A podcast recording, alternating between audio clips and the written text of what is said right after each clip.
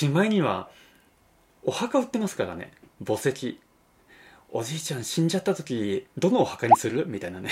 はいこんにちはゆびです。今回ですね JA が農家に仕掛けてたずるい出荷の仕組みっていう内容でして今あなたの中で JA 出荷農協に出荷してるけれどたまに何のために農業してるんだろうだったりとかあと出荷してるとたまに違和感覚えるんだよね。って思ったりしません？あの自分もそうだったんですけれども独立した当初はやっぱ JA 出荷がオンリーあそれだけしかやってなかったんでたまにねちょっと思ったりしちゃったんですよね。やっぱまっさらな状態で JA 出荷してみるとこうなんかねいろんなところで独自の価値観だったりとかあと誘導されているってねやっぱ感じるところがあったんですよね。つまりこれってどういうことかというと JA が農家さんをうまくねこう操ってるっていう証拠なんですよ。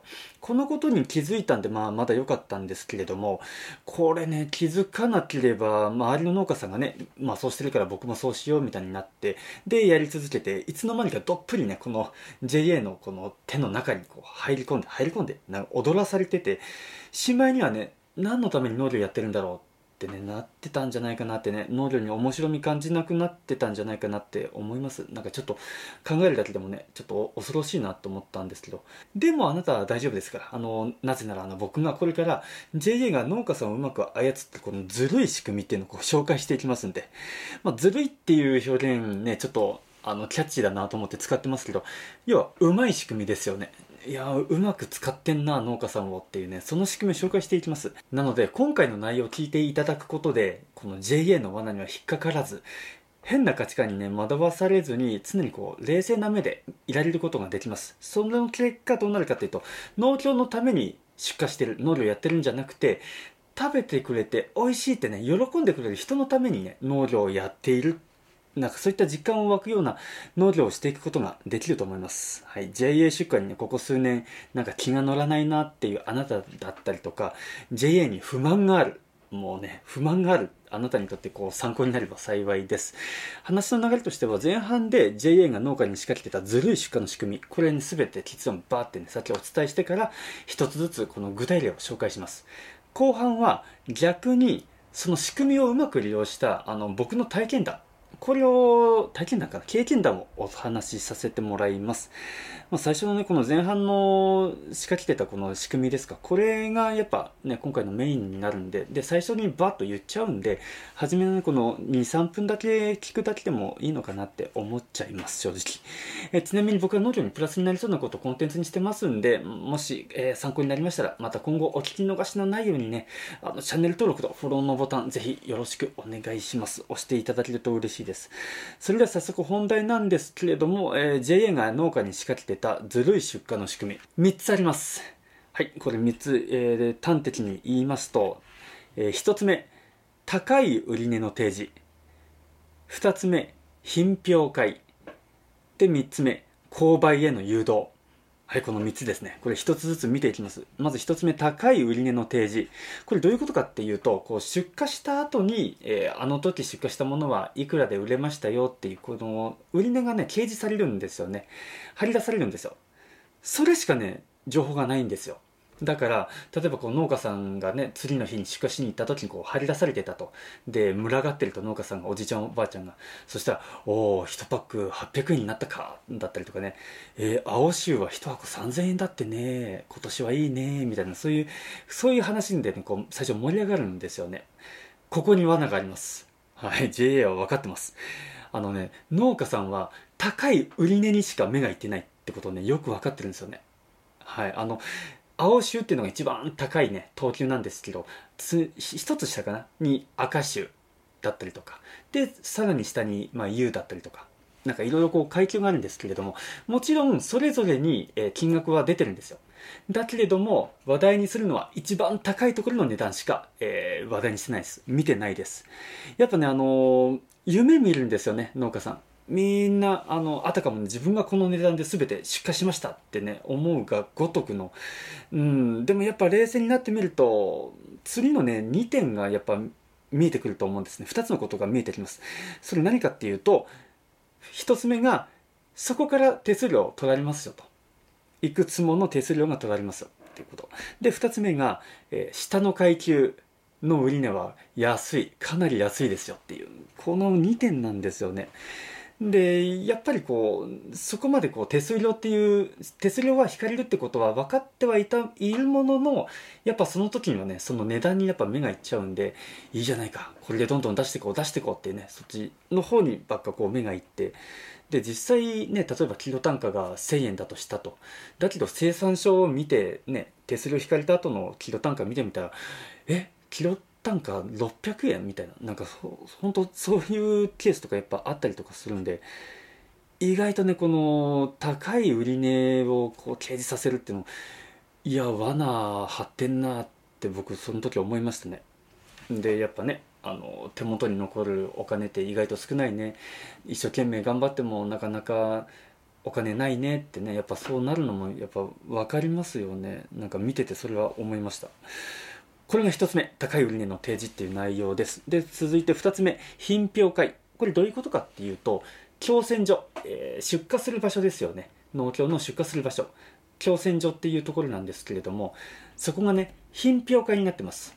うん、どういうことかっていうとあの、えー、例えばあの出荷するじゃないですか。でいろんななんだろう、まあ、すももにしましょうか。すももパックに入れたやつの段ボールがだんだんだんだんだんってこう目の前にブワーって広がってるわけですよ。置いてあるわけですよねでそこに出荷したいろんなすもも農家さんがこうわさわさといると。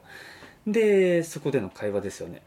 雨宮さんちのは傷一つなくて綺麗だねだったりとかね。あとあら浅川さんちのまあ立派だこと大きい。なんでこんなに大きいの？みたいなねそういった会話がすごいなされてるわけですよね。いかにこう見た目が美しいか。大きいかっていうところにこう価値観がねありましてそこにねあのまあどうやったら大きくできるんだろうだったりとかねどうやったらこんなピカピカにできるんだろうっていうそういったあの話し合いやり取りがこう生まれるわけですよね。そんな中、えー、まあ、独立して1年目の僕は、まあ、頑張ってこう持っていったと。相撲も収穫したやつを。持っていったと。でそうするとねあのちょっと仲良かった、えー、おばあちゃんが「ほら菊島さん遠藤さんちのを見てごらんなさい。こうやって作るのよってね、こう、アドバイスくれるわけですよね。あの、まあ、案に、あなたのはちょっと汚いわねって言ってるようなところがあって。うん、あ確かに、確かにそうですねって、皆さんやっぱり立派ですねって、そういう会話にはなるんですけれども、ね、まあ、ただここまで聞いて、別にいいことじゃないかって思うと思うんですよ。ね、お互いの農産物を比較してもっと頑張ろうってなってるわけだから、この栽培技術高めようみたいなね、なんかこうしたらいいのかなって話し合いになるのいいじゃんって思うかもしれないんですが、これ話の続きがあります。あの、確かにね、僕のは他の人より人のやつよりも見た目は綺麗じゃなかったです。やっぱゴロゴロしちゃってたり、ブルームっていうね、あの表面がうっすら、えー、粉があの吹き出すんですけれども、やっぱそういう手跡がついちゃって、あんまり綺麗じゃなかったりとか。でもですねこの共選所にいる人の中にあの審査員審査員？ごめんなさい。選果員さん。あの等級をつける人ですよね。こうランクをつける人。あのハンコを持ってペタペタペタってねこの横の段ボールのところにこう「週」「U」みたいなね感じでハンコを押す人がいるんですよ。でその方がこう僕のやつがこう並んでってねその人の目の前にこう来た時にその人ね僕のやつを青種一番上のランクにしてこう押してくれたんですよね。あれってねなんかその時ちょっと僕も拍子抜けしたんですけれどもこれ何が言いたいかっていうとあの僕みたいな感じであってももう十分青臭ですよと。だけどでもねあのさらに立派ならそれに越したことないよねっていうこれがあの農協側の言い分なんですよね。あの JA としてはねとにかく傷がなくて大きくて、ね、立派。見た目が美しければ美しいほどいいわけですよ。美しすぎてあこれはこれは綺麗すぎてもうランクを落とさなきゃみたいなそんなことまずありえないわけですよね。そうあの JA は分かってるんですよ。あのここに罠があります。あの農家さんの性格をめっちゃ利用してるんですよね。自分の栽培したものがナンバーワンだって誇りを持ってやっぱ皆さん栽培してで持ってくるわけですよ。で他の人よりも絶対負けたくないっていうそういう競争心。これがあるわけですよね。それをうまくねこうなうまくやってるなと思ったんですよね。やっぱその場で共選所であの生産者と出荷したものこう同じところにこう居合わせるわけじゃないですか。だから自然とお互いにこう比較し合う。で農家さん同士に勝手にねやり合うわけですよ。こうした方がいいよああした方がいいよ。これダメだねみたいなね。あのガンガンやり合んでもっとね立派なものを作ろうっていうそういう価値観空気感がねその場にすっごい生まれてくるんですよね。それを JA の職員は遠くから見てます。うん。よしよしよしその調子だよってね。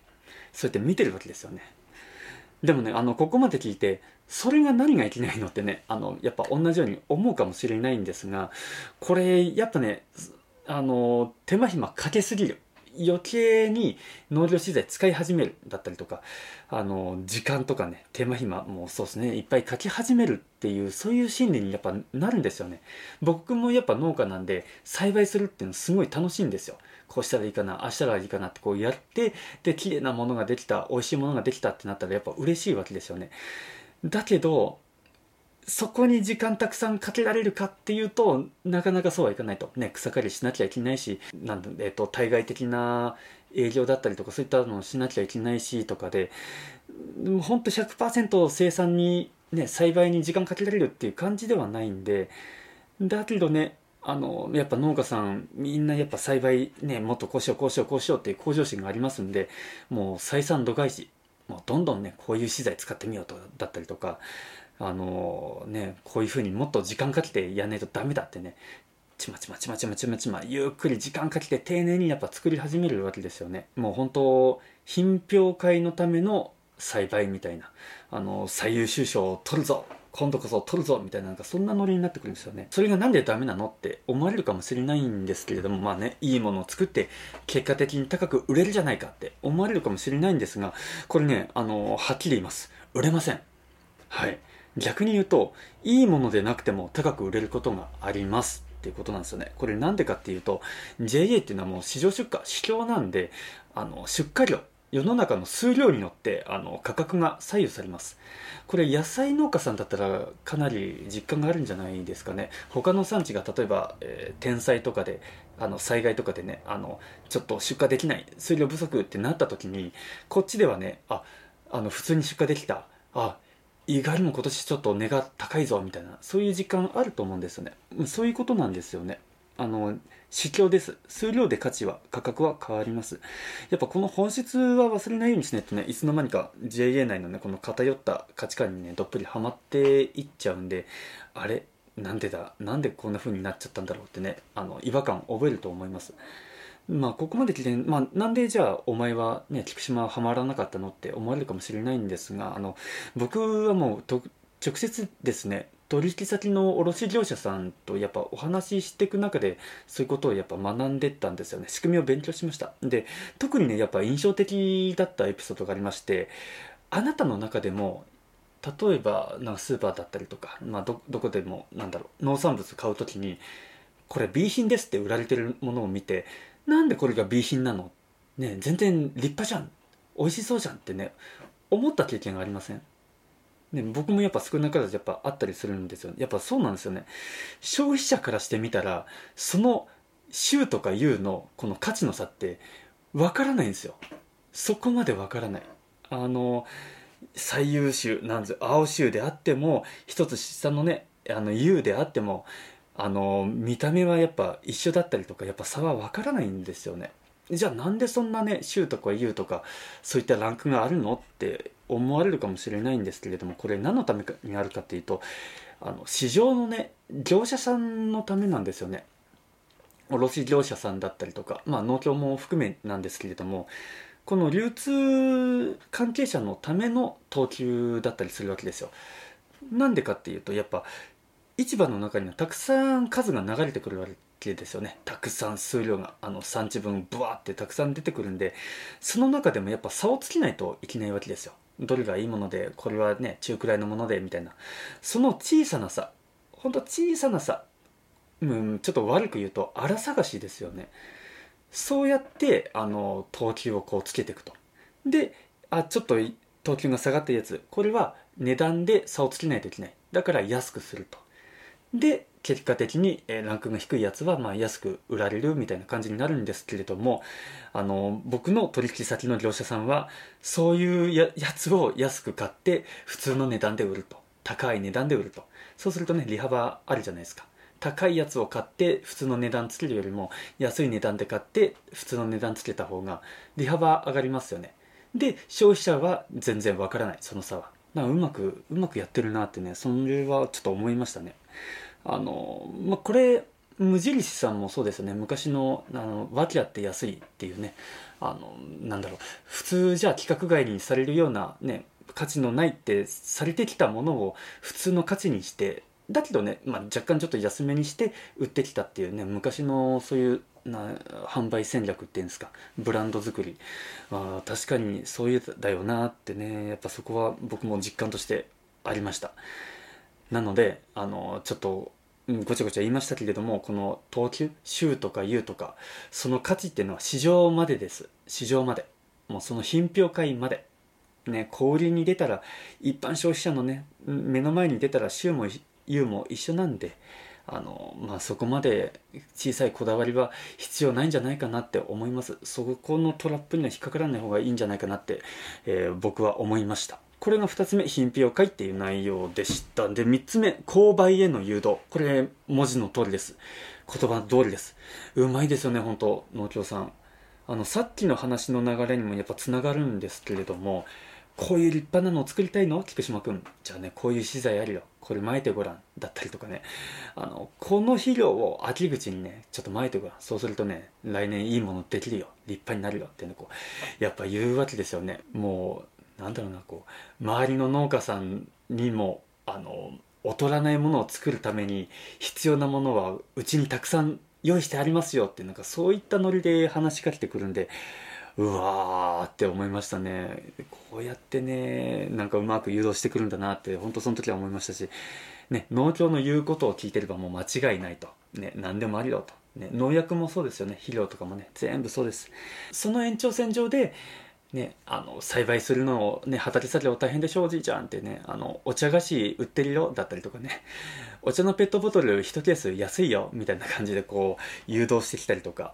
でそれこそ、ね、口座も作れるわけですよ。銀行口座みたいな。農協の口座作ればそこに年金をこう自動で振り込めるように私たちの方でしとくからみたいなねそうやってこうあの口座を作ったりとか。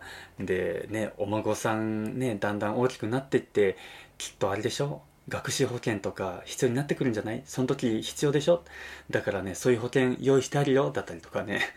あの怪我した時にね大変でしょ？こういう保険あるよだったりとか。軽トラ壊れちゃった。じゃあそしたらねマイカーローンっていうのがあるからこれ使いなよってね。そうやって誘導したりとか。旅行もあるんですよね。ツアーもあったりとかして、ね、夏場忙しかったね。でもこの冬場暇でしょ。一生懸命夏場頑張ったからじゃあちょっと海外旅行行ってみようかみたいなね。こうツアー組んだりとかであの売り出したりとかしてますし。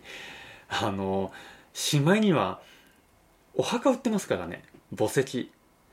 おじいちゃん死んじゃった時どのお墓にする？みたいなね。死んじゃった時ね立派なお墓がいいでしょ？これにする？みたいなね。墓石展示してあるって相当な勇気いるなってね。なんか農協やるなって思っちゃったんですけど。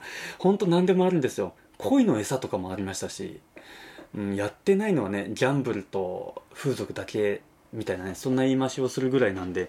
ほんとねこの農業ライフのインフラ全て農協は携わってます。あのとてもねうまいなと思いました。はい、これが3つ目、購買への誘導ですね。はい、ここで一旦振り返っておきますと、えー、JA が農家に仕掛けてたずるい出荷の仕組み、えー、1つ目、高い売値の提示、2つ目、品評会、3つ目、購買への誘導。ですね。で、ここまで聞いて、まあ後半なんですけれども、逆にね、その仕組みをうまく利用した僕の経験談っていうのをちょっとお伝えしたいなと思いまして、これ僕どういうふうに利用したかっていうと、これ3つあります。それが次の通りでして、1つ目が取引先への価格提示。で、2つ目が地域での信頼。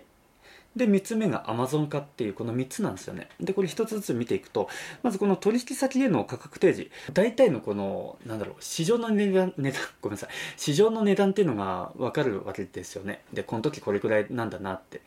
その値段が一つのこう安価になってでそれをもとに、えー、取引先にあの価格提示こうできたんですよね。でそこでやっぱね取引先によってはこうねちょっと威圧的なところもあったりとかするんですけれどもでも間違いなくこの値段で十分通る値段ね、卸業者さんとしては絶対通る値段なんでもう僕もねやっぱこのくらいのこういうこういうこういうこれでこういう値段になりましたっていう理由をつけてで提示してそれであの理解していただいてで今でもねもうほんと10年近くお付き合いさせていただいてるっていうところがありますね。あの卸業者さんなんですけれども。でそこで僕前お話ししたなんだろうえっとその価格の決め方のなんかエピソード。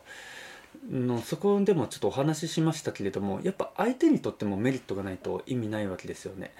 でこっちもメリットがないと。ねやっぱなんかうまみがないっていうかね農協じゃなくてそのお取引先様と、えー、付き合うメリットがないっていうことででそこであの JA が張り出してたその売値っていうのがすごい参考になりました。提示することで、まあ、向こうとしてはね全然利益取れるわけですよ。利益取れる価格でえー、買えるししかも農家さん直送で買ってますよっていう。それがあのまたさらのさらに、ね、取引先の、えー、お取引先様に対してのいい訴求になるわけですよね。直接農家から仕入れていますんでこう新鮮ですよだったりとか。そこが訴求ポイントにもやっぱなりますし。でこっちとしては農協の手数料引かれる前の提示金額で価格が入ってくると。そのメリットやっぱあるんで、まあ、これだけでもねだいぶ結構良かったですね。変に高すぎず変に安すぎずやっぱその提示してあるその価格がちょうど良かったっていう経験談があります。これが1つ目、取引先への価格提示っていう内容ですね。で、2つ目、地域での信頼。これあの、えー、罠の、2つ目の罠の品評会、ここで使ったんですけれども、使ったっていうとちょっとね、なんか表現悪いんですけれども、もう、あれですね、あの頑張りますっていうこと自分の顔を売るっていうそこですよね。最初はダメなものをこう納品してたけれどもあこうやって頑張って頑張ってこうちゃんとしたものを作れるようになってきたねっていうね。一生懸命やってるねっていうそういう自分の顔を売るためにその品評会に出てた。っていうそういう経験がやっぱありますんで自然とねやっぱ農家さんから信頼してもらえるようになってで島には畑あるよだったりとか農機具あるよっていう話いただけたんでとてもそういう意味じゃうまくね品評会でいろんな人とお話できたかなと顔がつながったかなって思いました。これが2つ目地域での信頼っていう内容ですね。で3つ目アマゾン化。これ3つ目の罠のこう購買への誘導の中でもお話ししましたけれども何でも揃ってるんですよ。だからもう農協だけにもうなんだろういろんな資材とかこれ欲しいあれ欲しいっていうともう全部揃ってるんですよね。でなければもうすぐ届けてくれるんですよ。もう電話一本で。ほんとねあのアマゾンですよ。もう当日配送。ねなんか都内だけしかそれ通用しないのかなと思ったんですけどあの山梨にもありました。JA という名のアマゾンがね昔からねあったんですよ。だから本当便利ででそうやって僕はあの購買を利用してるって言ったら変だな。あのとてもあのとても助かっております本当に。まあねここまで聞いていや農協で買うよりもネットで買った方が安いよっていう方もいらっしゃるんですけれども、うん、やっぱちょっとねその手間が大変だったりとかやっぱしちゃうんですよね。で結構あの僕のなんわがまま聞いてくれたりとか、ね、こういうのないって言うと「あ分かりましたちょっと調べてみますね」ってね。本当に親身になってねこういろいろやってくださるんであのとてもね助かってます。本当農協さん JA さん本当ありがとうございますって感じで。はい。これは3つ目 Amazon 化っていう内容ですね。はい、振り返りますと、えー、逆に僕はね、この仕組みをどううまく利用したかっていう経験談は、えー、3つありまして、1つ目取引先への価格提示、2つ目地域での信頼、3つ目 Amazon 化。っていう内容ですね。はい。こんな感じで農業にプラスになりそうなことを発信しています。コンテンツにしてます。参考になりましたら、YouTube ご覧のあなたは、えー、グッドボタン、チャンネル登録をぜひよろしくお願いします。また、ポッドキャスト、音声をお聞きのあなたは、フォローの方、ぜひよろしくお願いします。それではまた別のコンテンツでお会いしましょう。終わります。